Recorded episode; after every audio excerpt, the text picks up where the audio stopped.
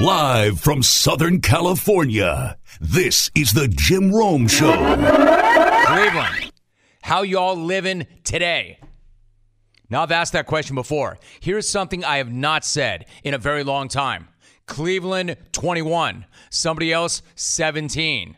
And yes, I am aware that that somebody else is the New York Jets. And normally, I would not be saying that you should celebrate a four point win over a team that has been nearly as crappy as you have been for years. But Cleveland, you better be celebrating this. You earned it. Do you want to party all night? Do it.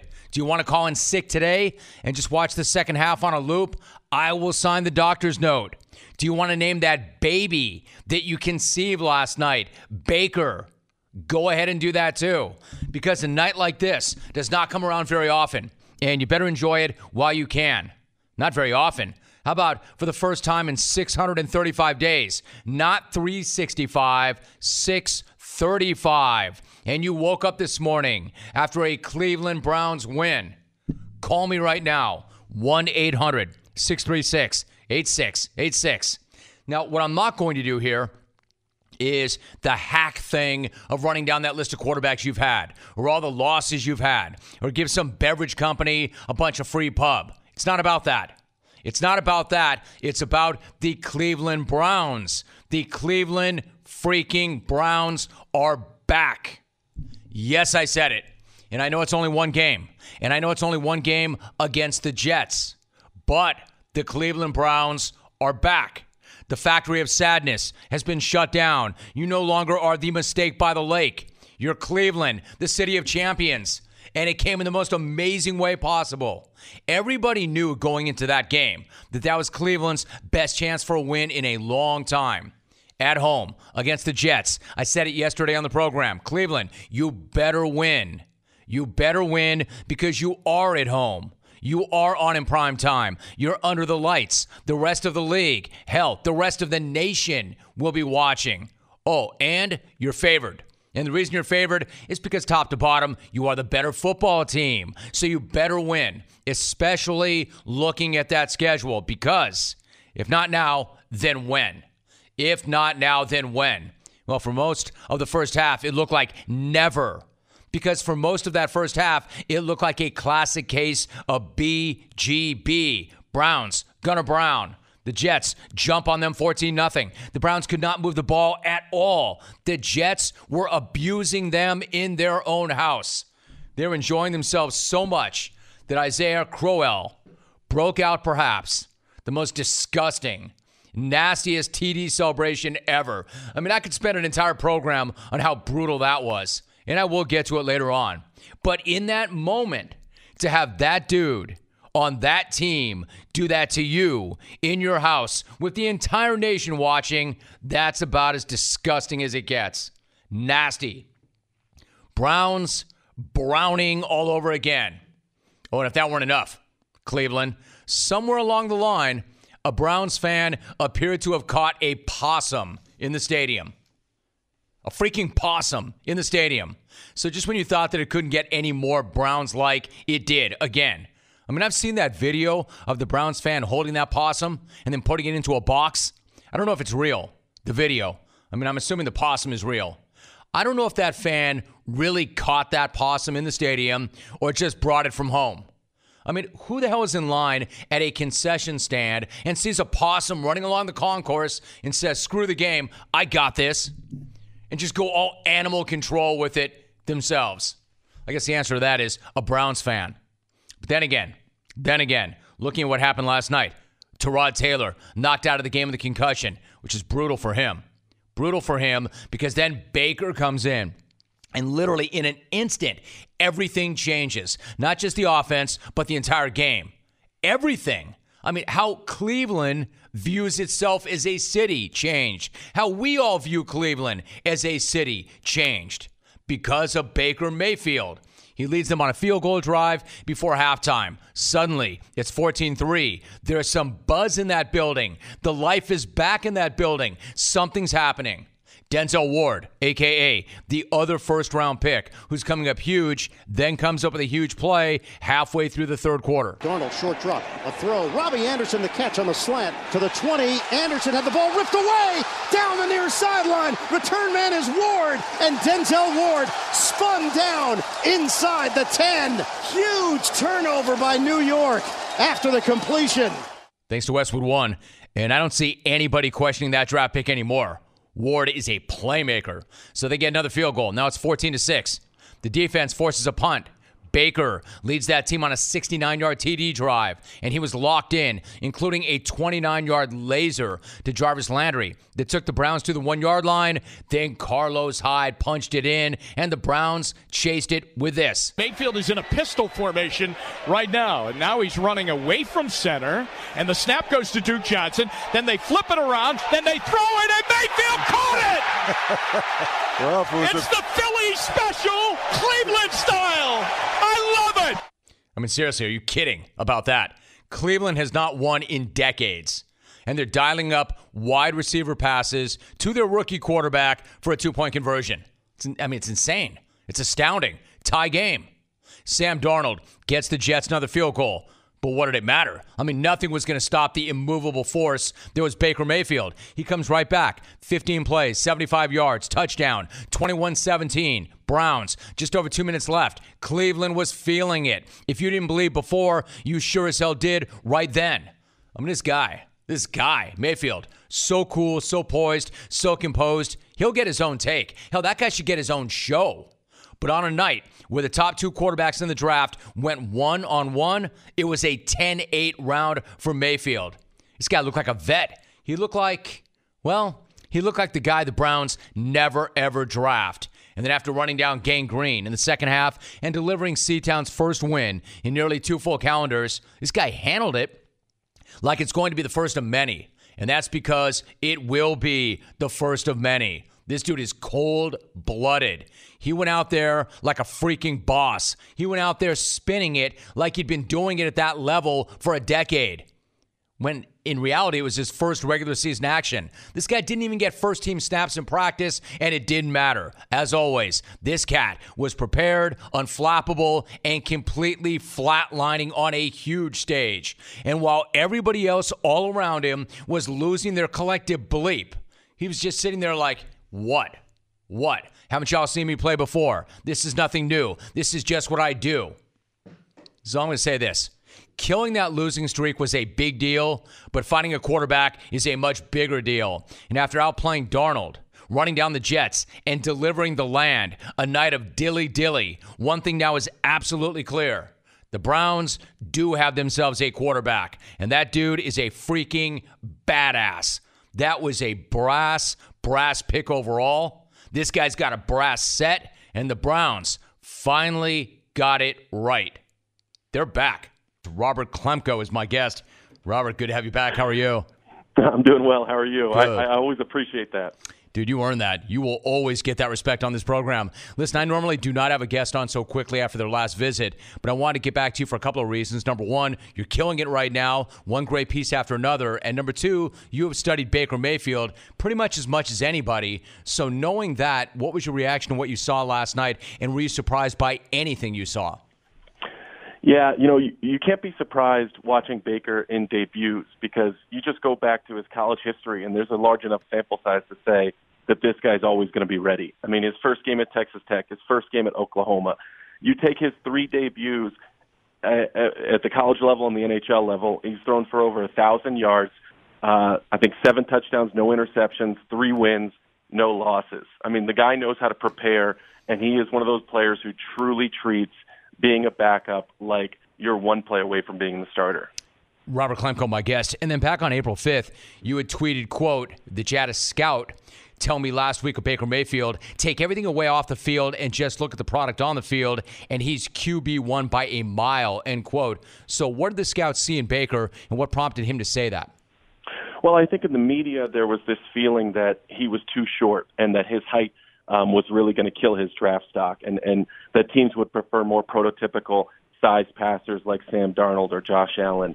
Um, and in sitting down for you know that series of stories I wrote with Darrell Bevell, the Seahawks coordinator, the first thing he said after you know five ten minutes of watching tape was, "The height doesn't show up as an issue for me," and that's what I heard consistently from evaluators that he was one of those players who could find passing lanes uh, despite his height, a la Drew Brees or or Russell Wilson.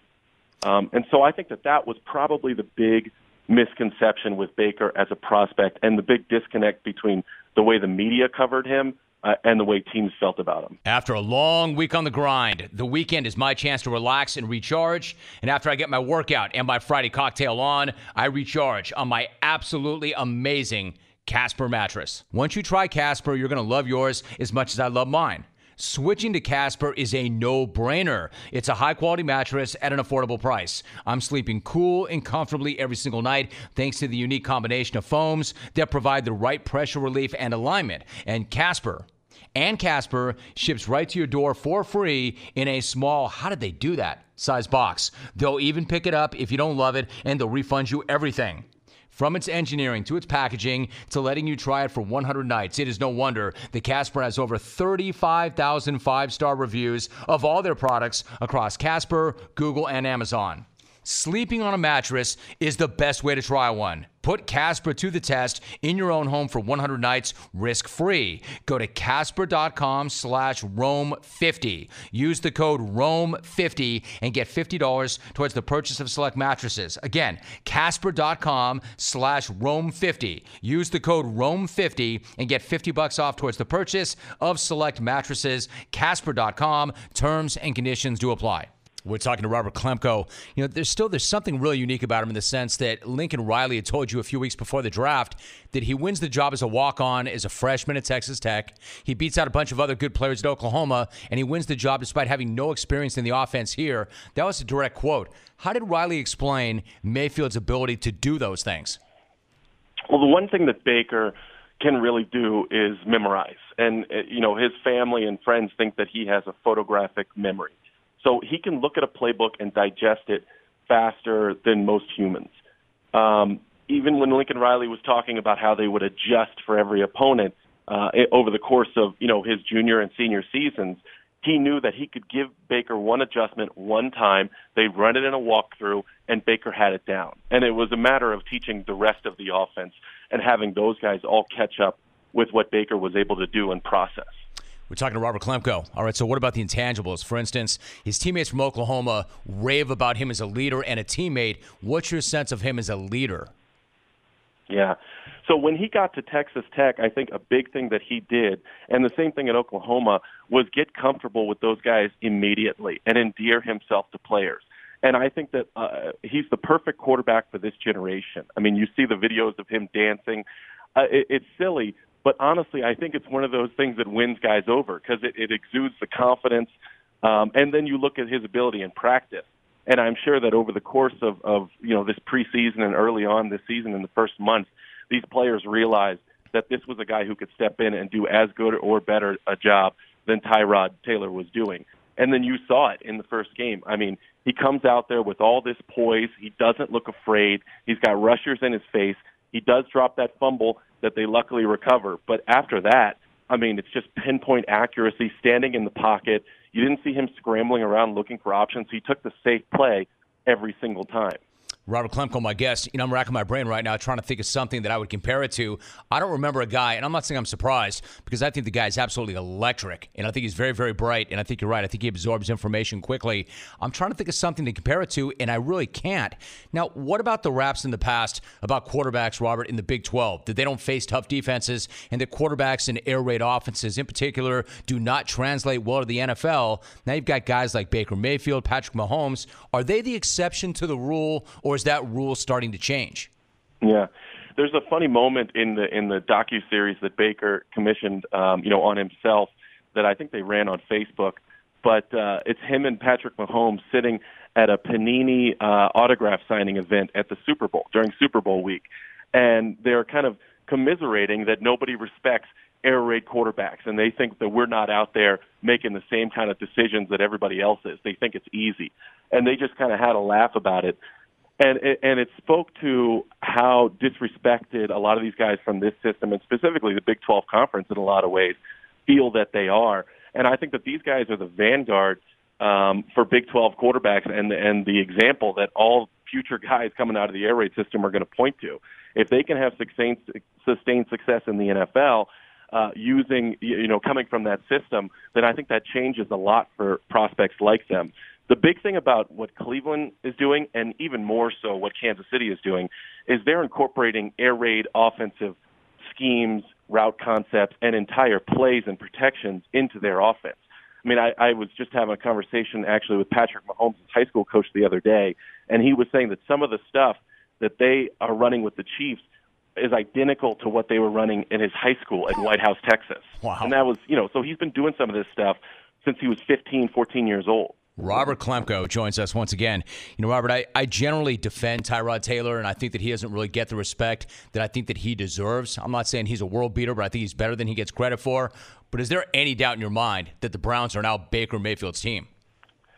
Yeah, I mean, I saw that Hue Jackson said I've got to take a look at the tape. Um, you know, sure you don't. He would get laughed out of Cleveland if, if Baker Mayfield isn't the starter next week versus Oakland. Um, the, his effectiveness in the pocket, I think, is what seals the deal for him because Tyrod Taylor had to extend a lot of plays and he put himself at, at a good deal of risk um, over the course of their first three games. And you watch Baker, and they barely touched him after that first sack. All right, so before I let you go, one quick topic. They win that game, and they've won a game, but Seattle has not. You wrote a piece with Greg Bishop about the state of the Seahawks. How would you describe where they are right now as an organization? You know, I think you could point to the Super Bowl and the way they lost it. Um, you could point to all the big personalities they have on defense. But I think the most damning thing and, and the biggest mistake that this organization has made is not investing enough draft capital and free agent money in the offensive line. Um, you have Germain Ifedi out there, and he honestly, despite being a first round talent when he came out, has no business protecting Russell Wilson's blind side. Absolutely no business. And and they're about to play the Cowboys and Demarcus Lawrence. And I think you have to hope as a Seahawks fan just to get out of there with your quarterback intact. I mean, forget winning. Let's just get out of here without Russell Wilson tearing an ACL. Hmm.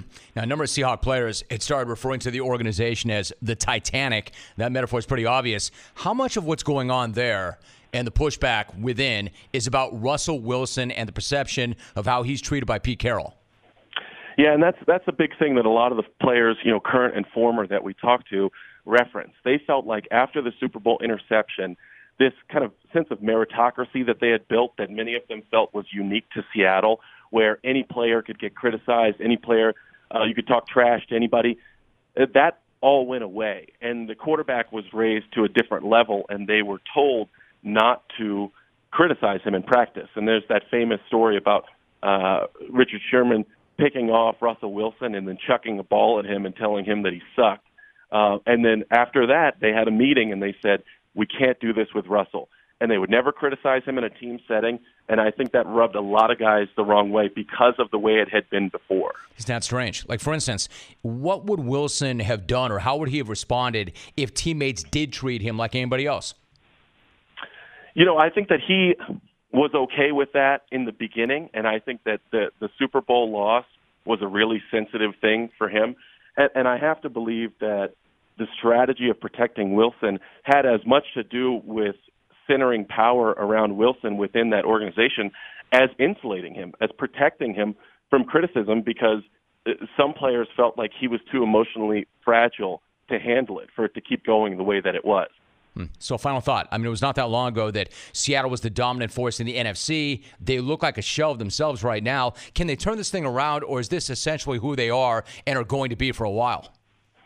You know, I think this is who they are and they're going to be for a while just because they, they do not have that offensive line talent and depth that you need to compete in the NFL. And I think that their defense and Wilson's scrambling ability has bailed them out and kept them relevant in years past, in years since their last Super Bowl appearance.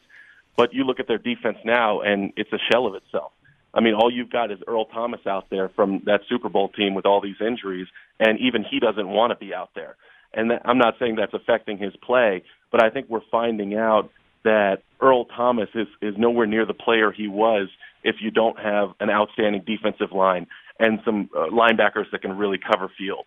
You know, one last thing, and I don't want to make it about you, but going back to Baker Mayfield, you know, you took a little bit of heat in some circles from people who thought that you may have been too positive in your coverage of Mayfield. Is there any part of you that wants to say, are you still sure that I was too positive?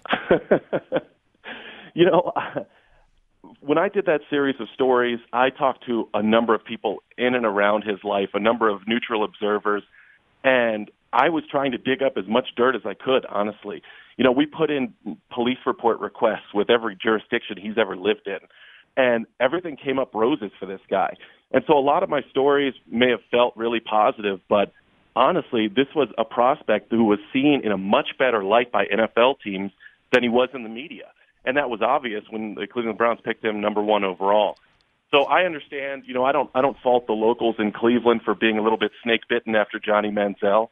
So I'm not going to rub it in. It's Friday, and if you're looking for some action tonight, you can find it at my bookie. Remember this who you're betting on is just as important as who you're betting with. This is why I tell my people to bet with my bookie. Trust me, they are the best bet this season. They've been in business for years. They have great reviews online, and their mobile site is very easy to navigate. Lay down some cash, win big right now. I would only recommend a service to my listeners that's been good to me. This is why I'm urging you to make your way to my bookie. You win, they pay, and they have in-game live betting, the most rewarding player perks in the business. And for you fantasy guys out there, you can even bet the over/under on how many fantasy points a player will score each game. Join now and my bookie will match your deposit dollar for dollar. Use the promo code ROME to activate that offer. Visit my bookie online today. That's M Y B O O K I E. Do not forget to use the promo code ROME when creating your account to get that bonus. You play, you win, you get paid. All right, so getting lost in Baker Palooza is Jets running back Isaiah Crowell. His method acting in a Charmin commercial in the end zone after he housed his second rushing TD of the night. No, I understand there's some bad blood there. I understand that he played for the Browns.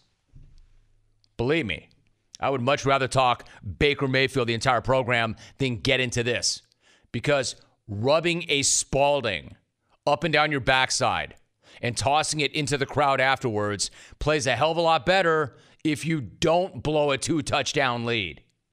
This was back in the second quarter before Baker went legend. Back when the Jets looked like they were going to boat race the Browns. In the first game of the Hue Jackson era, that Vegas had them actually favored. You remember, Crowell spent the last four years in Cleveland. And apparently it did not end very well because this guy could not wait, could not wait to lob a butt wiped football at his old fans after going in for his second rushing TD of the game. Four down territory for the Jets. 45 yards rushing on the drive. Here's a cutback for the touchdown for Crowell. Isaiah Crowell. He's got a couple. And that'll draw a flag every time. Force your way through. Joe Schobert unable to keep him from getting in. Offense, number 20. That 15 yard penalty will be enforced. That's Joe Buck saying, that'll get you a flag every time. What you didn't hear was Joe Buck describing what will get you a flag every time. Hard to blame the guy, though, when he's talking to a TV audience who can see Crowell turn his back to the crowd, squat down, wipe the ball three times on his backside, then turn and spin it into Souvenir City as if they were his giant toilet. And yes, that will draw a flag every time. And a book of matches and some Febreze. I mean, that celebration was so egregious, so vulgar, so blatant, so lacking of any subtlety whatsoever, so over the top, so disgusting. I mean, just so stupid. You almost have to respect it, right? It was that dirty. Almost. I mean, think of the most revolting celebrations you've ever seen. And think about the guys who've done them. T.O. never did that. Ocho Cinco never did that. OBJ has never done that. Hell, Randy Moss shooting the moon in Green Bay isn't even in the same genre as what we saw last night. Moss! Randy oh, Moss is in for a touchdown. As he shoots the moon to the fans here in Green Bay. That is a disgusting act by Randy Moss. Not nearly as disgusting as the act we saw last night from Crowell. And here's the really fascinating thing to me This guy knew that bending over and three wipe chucking his hammock was going to draw a flag. He knew it was going to draw a fine. He knew he was live on national TV. He knew kids were watching. He knew he was going to get chewed out for it. He knew the act of wiping his butt with a football and then throwing it into the crowd would be the kind of thing that would follow him around forever. He knew all that and still did it and didn't give a damn. And if he, for some reason, didn't know that, then that's on him. Because in what world does somebody dial up the absurdity to 11 and think or not know that there's going to be consequences? But here's the thing the league does not have a 20 yard penalty or a 30 yard penalty or a 50 yard penalty. The NFL is maxed out at 15. So I guess you may as well bring a newspaper into the end zone bathroom next time. Get comfortable because you can't lose more than 15 yards. He's getting his money's worth on that, right? The fine that he gets in his mailbox, though, should be pretty interesting. Let me just say this to Isaiah right now pay the fine. Pay the fine. Do not appeal it. Do not use that fine to wipe your backside. Just pay it because you earned it, every cent of it. The only thing more baffling than his celebration was his explanation afterwards. Quote, when asked about that, he said this, and I quote, It was just passion. I've just got to control myself. End quote. Passion. Hmm, bro, is that how you describe or define passion? That's a weird way to show passion by wiping your ass with the football, especially when you could have done any number of things to show your passion. Spike the ball, spun the ball, dunked the ball. I mean, dude, you've been to the house 25 times before that, and you never once wiped your backside with the Duke. So check your passion because that's a really bizarre way to show passion. I love Todd Bowles saying, quote, it will never happen again. Right. Because who would do that once, let alone twice? But damn, the stones on this guy if he ran that back one more time. And then again, can you really blame the man? It's his passion. Isaiah, you're lucky Baker went off and ripped all the headlines and helped cover you today. Check that. No, you're not. You're still the dude who wiped his ass with a football in a game that you lost after leading by two touchdowns. Well played, bro. Very well played. Good luck ever shaking that. It's a good thing it is your passion because that will stick to you forever. Town, how'd that make you feel? A guy that balled for you for a number of years goes into your house and did that. Not only did that, but threw the football to you after he was done doing that. Nick Vigil is my guest. Nick, nice to have you on. Good morning. How are you? I'm good. How are you? Good, good, Nick. All right, so you guys are off 2 and 0. Let me start right there. You're in first place in the division. I know it's only 2 weeks, Nick, but how different does this year's team feel compared to last year and the year before? Is there a different vibe about this group? Yeah, of course. Uh, I mean, obviously, last two years we got off to slow starts. Uh, last year, 0 and 3. Um, so we knew how important it was to get off to a good start this year, and uh, we've been able to take care of business the first two weeks. So that's been good for us. All right, so you were wearing the helmet, the helmet Mike, I should say, in last week's win against Baltimore. I'm curious, mm-hmm. what's that experience like, and what are you hearing from the sidelines, and how valuable is that information once the play starts? Um, I mean, it's big time. Uh, it, it was it was cool of them to uh, trust me to be able to call the plays. Um, that was the first time I did it in my career. Um, but uh, I mean, TA, he's he's the one you hear in the mic. You know, the uh, Teryl Austin, the defensive coordinator, and he's he's pretty calm on the sidelines. I was kind of interested to see how it would be on game day because you know when you see him around the building, he's pretty calm, laid back guy. So uh, he, he's like that in the game too. You know, uh, we give up a play, he doesn't he doesn't panic, he doesn't start yelling. He just he's calm, cool, and collected the whole time. So that's good. Cincinnati's at Carolina on Sunday. Nick Vigil is my guest. Now, according to Pro Football Focus, you are the NFL leader in defensive snaps played through the first two games with 167. So, how much pride do you take in the fact that you're out there for every single play and that your teammates can count on you no matter what the situation is? Yeah, I think that's big. Uh, I mean, in this league, you got to be able to stay on the field. You got to stay healthy, um, and when you're getting a lot of snaps like that, uh, I mean, I mean that's good and bad. Good because you know, I'm getting a lot of a lot of snaps, a lot of a lot of looks, but at the same time, uh, that's a lot of snaps for us on defense. You know, we got to be able to get off the field a little quicker on third downs and try to limit those snaps that we're that we're playing. So. Yeah, I understand that point of view. But I would imagine also that being out there for every single snap is not something that just kind of happens. It's not by accident. You run after every practice, you get some extra cardio in, you make sure that you get in extra lifting sessions too. It would seem like maybe if you hit it that hard, you might run the risk of wearing out, but clearly that's not the case. Why do you take that approach and what do you gain from it? Um, I think just I mean, your your body gets used to it. The more, I mean, you do it all off season. Uh, this is what you prepare for. You know, this is your job, so this is all you do. You, you, I mean, you build your muscles. You you get your body ready to be able to uh, take on this long, grueling season. And uh, I mean, you know, things happen. People get hurt, but uh, there's things you can't control. But at the same time, I mean, the stronger you are, the more in shape you are, um, the more your body's used to it. Uh, in my opinion, I think that's that's uh, that helps you out a lot. Bengals linebacker Nick Vigil, my guest. You go back to week one, that comeback win over the Colts. You also said that even when things were not going that well in the game and you fell behind, nobody panicked, nobody lost their heads. Instead, everybody just kind of stayed calm and stayed the course. How do you personally go about making sure that you stay calm in a situation like that and not get caught up in the minute moment? Um, I mean, it's the NFL, and I mean, I mean, teams are going to make plays, people are going to score, uh, things are going to happen that, that that you can't control. Um, and I think you know the first two years I was here, you know, we would, things would kind of happen, and uh, people would put their heads down, you know, start bickering on the sidelines. But it was just it was kind of a different vibe there in the first game. We got down early, um, but we did we just came to the sidelines after every drive. We we talked about it. We made our corrections, um, and then we just kind of stuck to the game plan, and and it ended up working out for us. So you know, you and I talked about having the helmet mic on. Another way of mm-hmm. putting this, Vinny Rey, a teammate of yours, said that people talk about Nick Vigil being a young guy. He's made a lot of plays in the league, so I wouldn't call him a young guy. That was actually a direct quote. Truth is, you're only in your third season, but at the same time, you have been contributing from an early point in your career, and you're making the calls right now. Do you feel like a vet at this point? Yeah, I mean, we got to. I mean, for me, it's. I, I think you become a vet when you when you, when you when you get on the field quite a bit, and I was able to get on the field a lot last year um, and, and gain that experience, and that was invaluable for me. Um, I mean, my rookie year there at the end of the year, I was, you know, got some snaps, not not as much as I would have liked, but but I was able to get some snaps. Um, and at this point, I mean, you know, I think I've played enough to where I've earned the respect from the guys in the locker room to where they can look to me if they have questions or or if uh, uh, you know they need uh, somebody to go to for leadership. So. Bengals linebacker Nick Vigil, my guest. All right, Nick, you got Carolina in their place on Sunday, which means as a defense, you're dealing with Cam Newton. What is the number one point of emphasis for the defense as you prepare to face Newton? Yeah, I mean, we we, we got to keep him in check. He's uh, he's unlike any other player. I don't know if we've ever seen anybody like him, quite like him in this league with his size, his arm talent, his athleticism, his speed.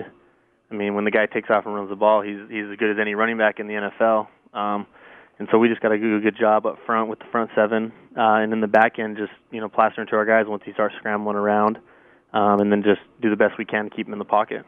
Right, so not only do you deal with that guy and the skill set that he brings to it, you have to deal with Christian McCaffrey, who had eight carries and 14 receptions mm-hmm. in Week Two against the Falcons. I know you know that. What's the key to limiting his impact on the game? Uh, I think you just got to know where he's at. I mean, they they try to line him up in all kinds of different spots all over the field. Um, they put him out at receiver. They put him in the running in the backfield. You know, they put him in the slot. Um, and so you just got to have your eye out for him because that's who they. I mean, they really want to get him the ball, no matter how they do it. They're looking to get make it a point of emphasis to get him the ball. So just as a whole, as a defense, we got to know where he's at and be able to uh, be able to stop him. Now, I think, Nick, a lot of people know you as a linebacker, but we should also set the record straight. As a sophomore at Utah State, you started all 13 games at linebacker, but you played five games or in five games as a running back, too. You mm-hmm. had been an all state running back in high school. So when Utah State head coach Matt Wells brought up the idea of mixing you in at running back, what was your reaction to that? Uh, I was pretty excited. I mean, he just called me in. I think we were on a bye week. Uh, we were about to play BYU, I believe, my sophomore year, and he uh, he called me into the uh, into his office and he just said, "Hey, we're thinking about putting in a package for you at running back." And you know, I was pretty surprised, but I was uh, you know obviously excited. Um, and uh, so what we did is we just met. I met with him a couple times. You know, during that week, we went over plays that I would run. I would go over there with the offense for about 10 minutes during practice. We'd run the plays that I was going to be in for, and then, you know, we went into the game. And I didn't, I didn't never expected to play that much. Uh, you know, originally they were just going to say you're a third down guy, maybe, maybe give it to you on first down a couple times, but uh, ended up getting quite a few carries, which was fun. Have you shown Marvin Lewis that tape? Um, I never have. No. Never listen, have. Eh, listen, man, that was not like just a little package or a few third down plays. Against number 18 BYU, you had 16 carries, 57 yards, and a touchdown. In that same game, you had nine tackles in the upset at BYU, meaning you were the only guy in the country to lead his team in rushing yardage and tackles in the same game that season. So, what do you remember most about that game? Uh, the thing I remember the most is in the fourth quarter. I think it was about a minute left. We we we had the game won, I believe, and they were BYU had the ball and they were driving, and uh, I made a tackle on the sidelines and I cramped from my whole lower body cramped, and I just remember everything locking up, and I had to wobble to the sidelines, and I was cramped for about a minute to where they had to sit there and stretch me. Uh, you know, played a lot of plays that day, so. Conor is coming back to the octagon for the first time in nearly two years. The only thing more amazing to me than him being out of the octagon for 23 months is that he's going to come back and step right in against the guy he's stepping right in against. Arguably the best in the game, arguably the best to ever do it. I'm talking about Khabib. Remember, Conor used to be the double champ in the featherweight and lightweight divisions. Both belts vacated because he has not defended in two years. Right now, Khabib has the lightweight belt. He's considered, again, not only one of the best in the business at 26 0, but one of the best to ever do it. And although Conor has ducked nobody, this is probably his biggest test. And this fight's already being called. And I'm going to say, even without hyperbole, the best fight, the biggest fight in the history of the UFC. So we know this. Just as we know back in April, it was Conor and his crew that assaulted a bus that Khabib was on, and they did serious damage, both to property and to people. Bad look for Conor. Bad day for Conor. Bad look. Criminal look for Conor. Now, he eventually did beat that rap, and he'll do some community service. But this guy was out of his mind. This guy was out of control. There was nothing cool about that. That's not part of the promotion. Let's not get it twisted. But as whack as that was, and it was whack, I mean, the guy took a dolly and ran it through a window on a bus. The guy went ham on a bus. It was whack. It's wrong. Right, Dell? Tell him, Dell. But as whack as it was, you know, the guy sold a grip of additional tickets that day. And then yesterday did nothing but further hype that thing because Conor went Conor for 45 minutes straight and added to his Hall of Fame sound bank. Now, I want to play back what I have time for here. I can't cover all of it, but let me hit a few key points. Starting with Conor being all bent that he didn't get to play to an audience live. He wanted a live audience. I mean, he knew ultimately that the sound would go viral, but that's not enough. Conor wanted the energy. He wanted people allowed in to watch him do work at the presser, but it was not open to the public, and he didn't like that at all. If I was an owner and I was part of the promotion, I would have had fucking fans in this arena. Where's the fans at? That's who we fight for. That's who pays the bills. That's who deserves this show. Bring me all over the world and we're just sitting here in a thing. I'm on probation up to my eyeballs and ongoing and incoming civil cases. And, and we come here to do this bull. Bring the fans here. Here we are. You just wanted a war. Here we are. Do you know what I'm saying? Let's get a war going. All this other stupid But I mean, hey, I didn't get what I asked. So here we are. This guy's so offended that there aren't fans who are there to listen to him rap. That there's not enough energy in this building. You're gonna bring me out here to promote this fight, and I've got to do all the heavy lifting and do all the work, and you're not gonna let fans in here to watch me do work. And that's how it started. I mean, immediately this guy's back after being gone. He's back now, and it only escalated from there. And the next question was about why he came back to fight after stacking the cash that he did fighting Floyd Mayweather. I came back for the love of this, to come and shut this man up. A little rat, a little weasel, a little hard man in groups. I've met many of them through my years. A man who grows in numbers, but on, on his own and when confronted in a similar situation, cowers away. And that's what you saw with that little on the bus over there. He his jokes, and, and, and, that's it. I came back for the love of fighting and the love of war, and this I am going to truly, truly love putting a bad, bad beating on this little glass jaw rat. That is an amazing phrase. I mean, truly, an amazing phrase. I came back for the love of the war and to put a beating on this quote, glass jaw rat. Glass jaw rat. A glass jaw rat.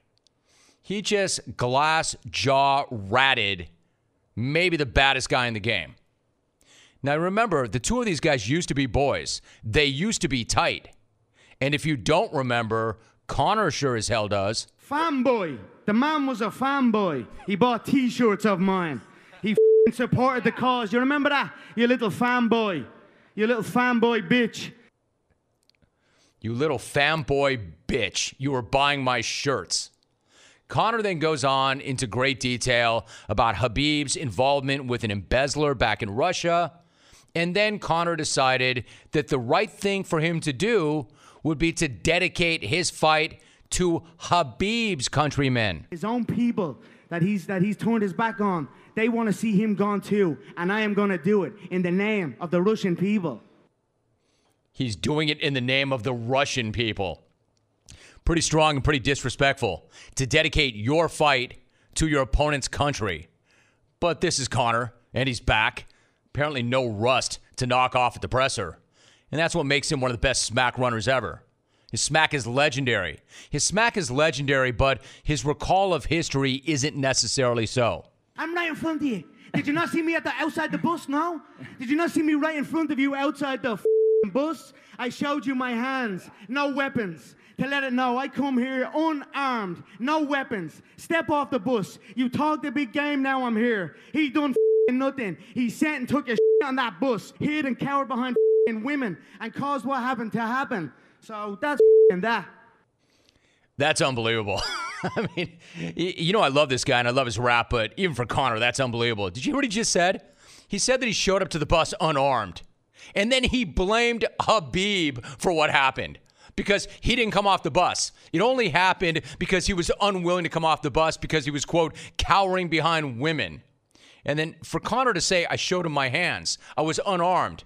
Bro, you rushed the bus and threw a steel barricade through the window. You weaponized the barricade. What do you mean you were unarmed? You were armed with a steel barricade and ran it through the window and busted up a bunch of people who were on board. But you were unarmed, and it was the other guy's fault because he was unwilling to come off the bus. If he had come off the bus, none of this would have happened.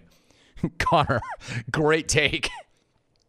But there was more. If you watched it yesterday, you noticed that he was showing up and he had a bottle of whiskey with him. A bottle of whiskey that he wanted to promote because it's a company that he's got a stake in. And yesterday was just as much about promoting the fight as it was promoting his beverage. Proper 12. proper Irish whiskey from a proper Irish. That's what I'm talking about. I came here to have a buzz with this. I almost didn't get the bottle into the arena. I anticipated that, so I had a little sloy bottle brought in. You know, you see how tricks up my back pocket all over the gaff. I also brought my own belts because I knew they wouldn't have my belts up here. I'd love a glass, or a, not a glass, even a cup, something I could toast. If not, I'm probably going to start drinking it out of a bottle. If the bottle gets empty, I don't know what I'll do to, with this man and an empty bottle. You know what I'm like. So please, someone in the back, get me a cup, a plastic cup, please. Thank you. I mean, amazing. This guy's got a bottle of whiskey and he's saying, Somebody get me a cup or I'm going to drink it right out of the bottle. And if I drink it right out of the bottle, I'm going to empty the bottle. And if I empty the bottle, you don't want to see what's going to happen to this guy because you know what I'm like. You know what I'm like after an empty bottle. He's threatening somebody to get a cup or he's going to finish the bottle and then finish Khabib. But that didn't stop Conor from pouring three rounds one for him, one for Dana White, and one for Khabib. I don't drink. Why don't you drink? I don't drink. Why don't you drink? I never drink. I'll tell you some booze at parties. I never drink. You're mad backwards. You're I never dead when I get my hands on you. Do you hear me? I never You're drink. F***ing dead. I never drink this I'll shit. drink it. Me and, me and, know, like, me and the and, Irish uh, Boston animal, Dana White, the OG of the fight game. He'll sup this bad boy. I think it's gonna be long night for him. It's gonna be a long Ah, night. Yes. For him. He know oh, this. Lord, save me that He know tasty. this. He know this. Conor, a question for you. Fill in the blank. Conor McGregor is going to blank Khabib when you guys meet each other. Stomp on his head as he's unconscious. Conor McGregor is going to do blank when he meets Khabib. Quote, stomp on his head as he's unconscious. Stomp on his head as he's unconscious. You know that move, right? You've seen that move in the street.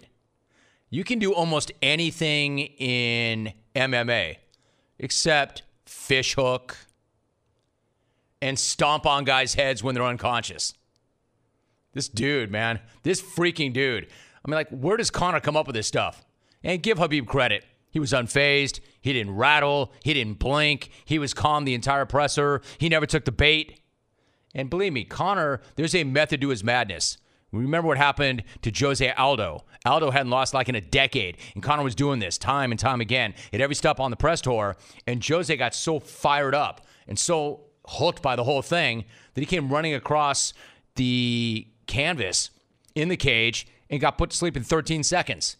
But Khabib's not going for that. He just sat there totally relaxed, totally composed. And even when some reporter asked Conor why he had to have 40 guys roll up on him on the bus and why did he why he didn't come alone. Ask these nuts. I don't have to do nothing for nobody. I'm psycho bred me. I don't have to no one's for a chick like you. I think the angrier he gets, the stronger that accent becomes and the harder he is to understand. Or maybe that was the whiskey, I don't know. But I did get the first part of that. Ask these nuts. Ask these nuts. I don't have to do nothing for nobody. I'm psycho bred me. I don't have to no one's for a check like you. Here's the thing. Conor is a master at promotion, a master at selling and driving pay per views. I don't think that's what that is. I think he hates this guy's guts. I think this is real. I think the hate is real. I think it's legitimate. You know, and I'm not a guy who's just getting sucked into this to promote the thing to promote it. I think he hates his guts. Again, the presser was full of all kinds of moments like that, and there's just way too many to run back here. But here's one more gem Conor insisting that he's going to enjoy fighting Khabib. We're going to go out and enjoy this contest on October 6th because, again, that's all I'm doing it for because I love it. Don't have to deal with otherwise. It's just because I love it. That's it. You really think you're going to enjoy with me? I'm going to love it. I already do. like I always say about this guy, never mind the $49.95 I've got to throw down for the fight. I'd pay $49.95 just to watch this guy conduct pressers. Get my money's worth that way. But it's going to be great. Two of the best in their prime, fighting for the belt. They hate each other. It's personal. October 6th. And if that fight is anywhere near as entertaining as that presser was yesterday, it is going to be one of the best fights in company history. As far as Conor goes, you can love this guy, you can hate his guts. You cannot argue the fact that he is still the most entertaining guy in sports, and it's not even close. There's nobody like him. He's nuts. That said, he might get knocked the hell out. My guest is Elton Brand. Elton, back in the jungle, my man. How are you? Hey Jim, how you been? My pleasure, man. Thanks for having me as God, always. dude, it is so good to hear your voice, Elton. It's been a long time since we've done this. You know, you used to come on the show over the years as a player. I can't believe that we're already having a conversation about you being a general manager. It's been less than two years since you announced your retirement, and now here you are as a GM. Was it always the plan, or maybe are you even a little surprised about how quickly this has transpired? No, no, I'm definitely surprised. It was quick. It was rapid. Um, we always had a succession plan once I spoke to leadership about coming back with the organization, um, but I didn't think it'd be this fast. I mean, it's amazing. The story goes that you had been offered an assistant GM position with the Hawks after you played for them, but maybe you weren't quite ready to stop playing at that time. That said, after your career uh, playing career did end, did you know immediately that you wanted to get back into working basketball, or did you need some time to think about that and decide what you wanted to do going forward? Yeah, once I got yeah, when I got that off with the Hawks, I started shadowing people. I started preparing as if this chance would come, but I wasn't sure. Once I came with the Sixers in that player development role, I got to see the insides of basketball. Like, okay, I love playing it, but I could work basketball. That's when I saw like unparalleled access to trade calls, like amazing trade calls. They didn't happen, but it just it just got my wheels turning. Like I, I think I enjoy this. I could enjoy this, so that's what really sparked my interest. Elton Brand joining us. What about the summer of 2017? You went to the draft combine in Chicago, the draft, the summer league in Utah.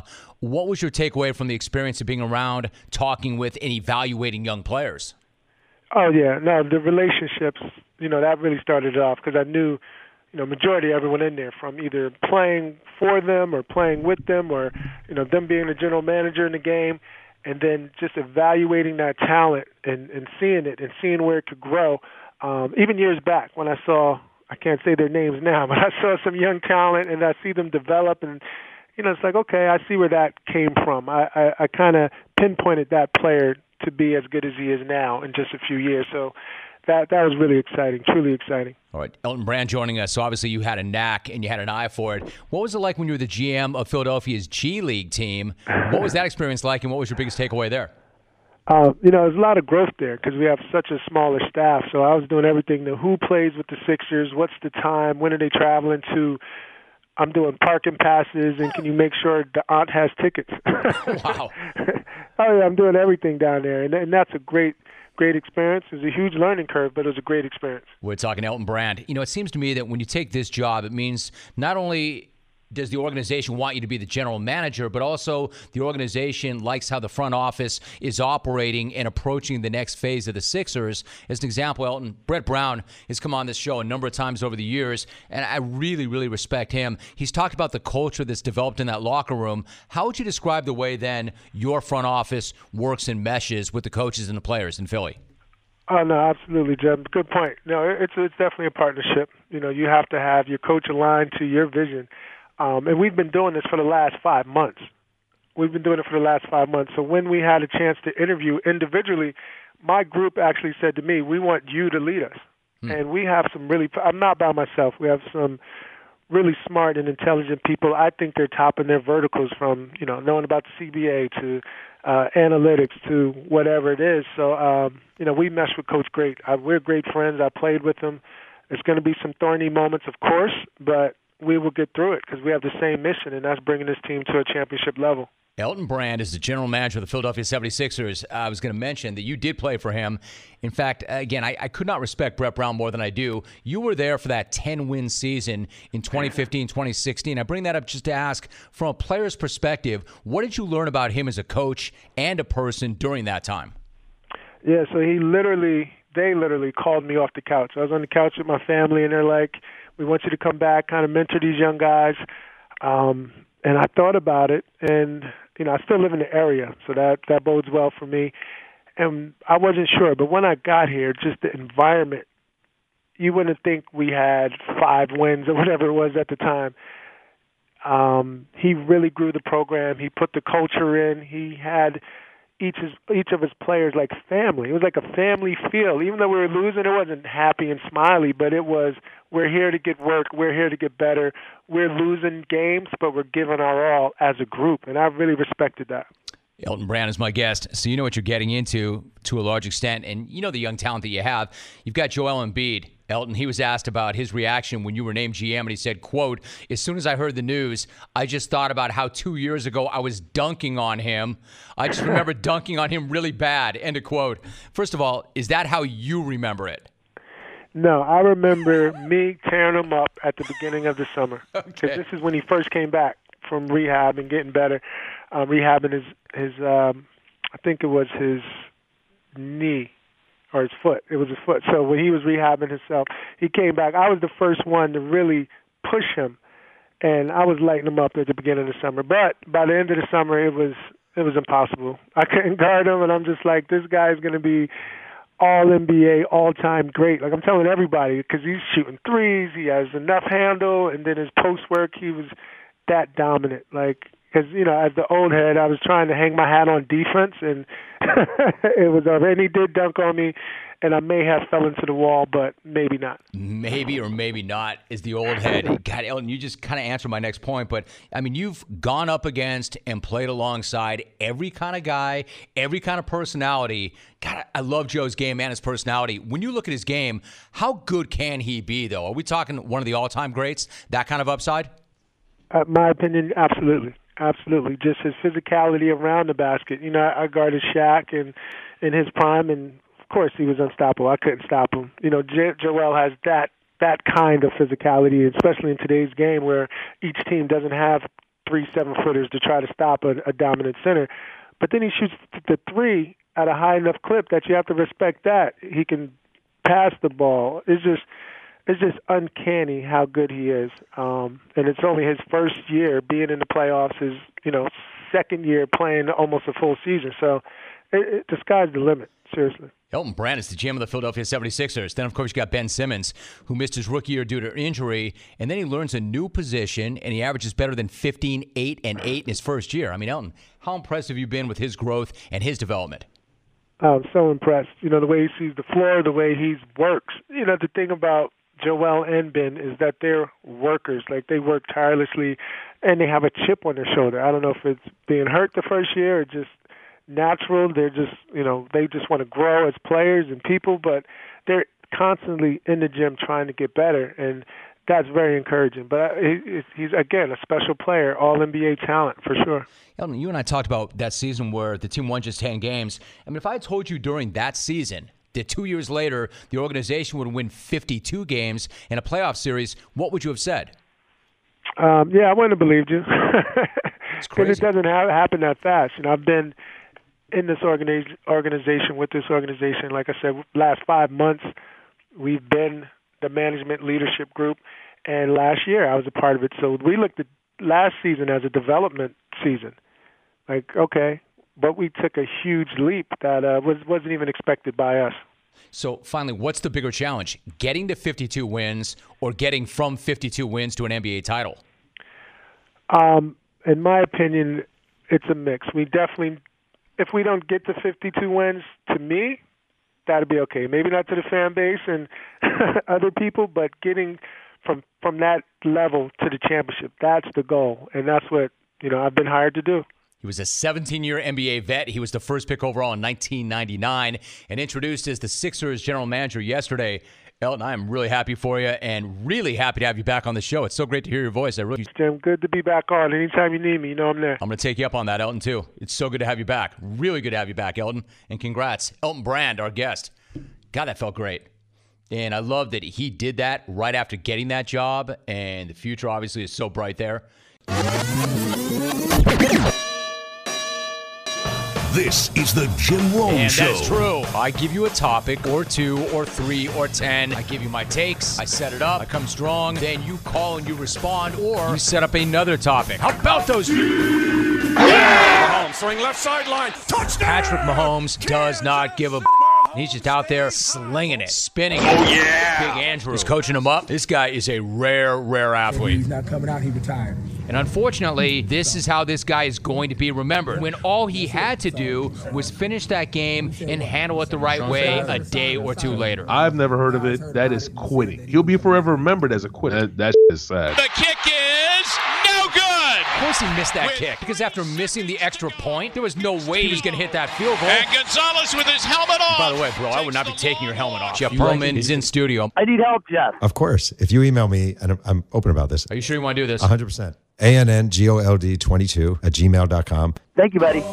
You know, if he's gone 400 yards, four touchdowns, what do you think this guy might do to the Steelers based on what Patrick Mahomes just did to them? He might put the entire Steelers secondary into a box and run a chainsaw through it. Is any of that yours or is that? The chest there is mine. man's living his best life. Email. Keith Arnold looks like a bootleg Val Kilmer from Batman Forever, having pepperoni nipples. Pepperoni nipples Elliott. that don't line up in the bot suit. Chris Mannix, is there a worse idea than Pacquiao Mayweather again? I don't know, like like Pacquiao me is probably a worse idea, but other than that, I don't know. I'd rather I see have that. no- Wilson in trouble. Ball comes out. Khalil Mack stripped it. Want more salt for that wound, Raider fan? They're 31st in the league in sacks. The Bears lead the league in sacks. Khalil Mack didn't want to play here. This is going to stick to you, Chuck, for a long time. By a long time, I mean pretty much For life. Von Miller is my guest. Yeah, I just go for the ball. I go for the ball 100% of the time. You know, it's ball first, tackle second. Whenever I'm playing like that, it takes some of the big hits off of the quarterback and onto the ball. Live from Southern California. Naturally, This I was as curious Rome as Show. anybody else when I saw Mario Kart trending and Toad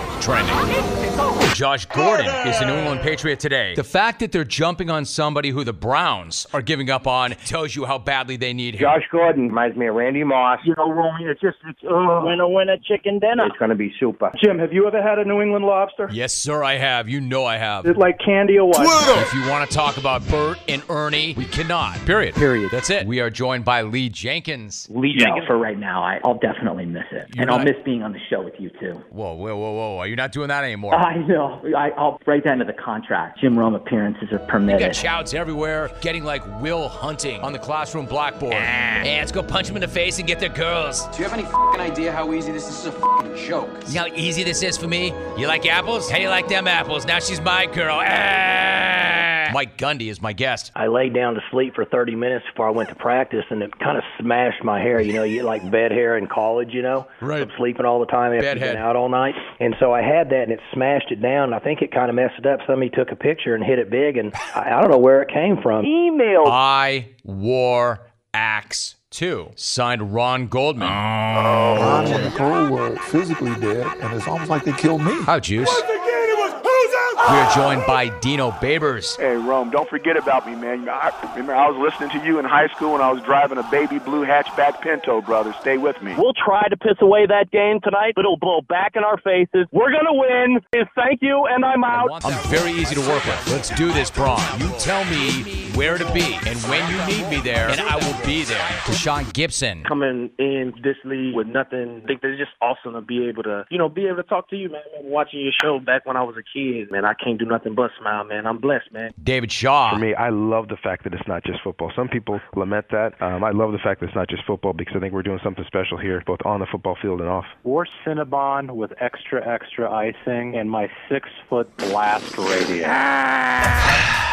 Put your phones down. Then they throw it, and Mayfield caught it. Robert Klemko is my guest. The Browns are now Baker Mayfield's team. Get laughed out of Cleveland if Baker Mayfield isn't the starter. Isaiah Crowell, and that'll draw a flag. That celebration was so egregious, so vulgar, so lacking of any subtlety whatsoever, so over the top, so disgusting. Disgusting. So stupid. I am going to truly love putting a bad beating on this little glass jaw rat. You little fanboy. He sat and took a shit on that bus. Conor McGregor is going to Stomp on his head as he's unconscious. He cried. I was in tears watching the game. He won a medal in inline skating. I won a medal at nationals. I'm an inline speed skater. and he went top shelf. And I sucked it down, a Bud Light Orange. Rack him! No matter how good the Indians and how good the Cavs are, they will always be Brownstown. We're talking Elton Brand. I'm doing parking passes, and can you make sure the aunt has tickets? Wow. This thing turned around. Damn. Same to you, Jim. Look forward to talking to you in a few weeks. We got to get Mark next. Schlong schnoz to stardom. Fever like chompers. Give me the roll. Anytime, I'm boss. going to cave in your face and take your girl. It's going to be super. Ask these nuts. But your car didn't want any of that. Anytime you need me, you know I'm there. Good night now! Good night now! You ever hear something and know the world will never be the same? Houston, we have liftoff. Well, wait until you hear this one half price coffee. That's right. Get into McDonald's weekdays before 10:30 a.m. for any size premium roast coffee or iced coffee. Both made with 100% Arabica beans, both half the price. Good is brewing. And that's the sound of your morning changing. Limited time only. May not be combined with any offer or combo meal at participating McDonald's.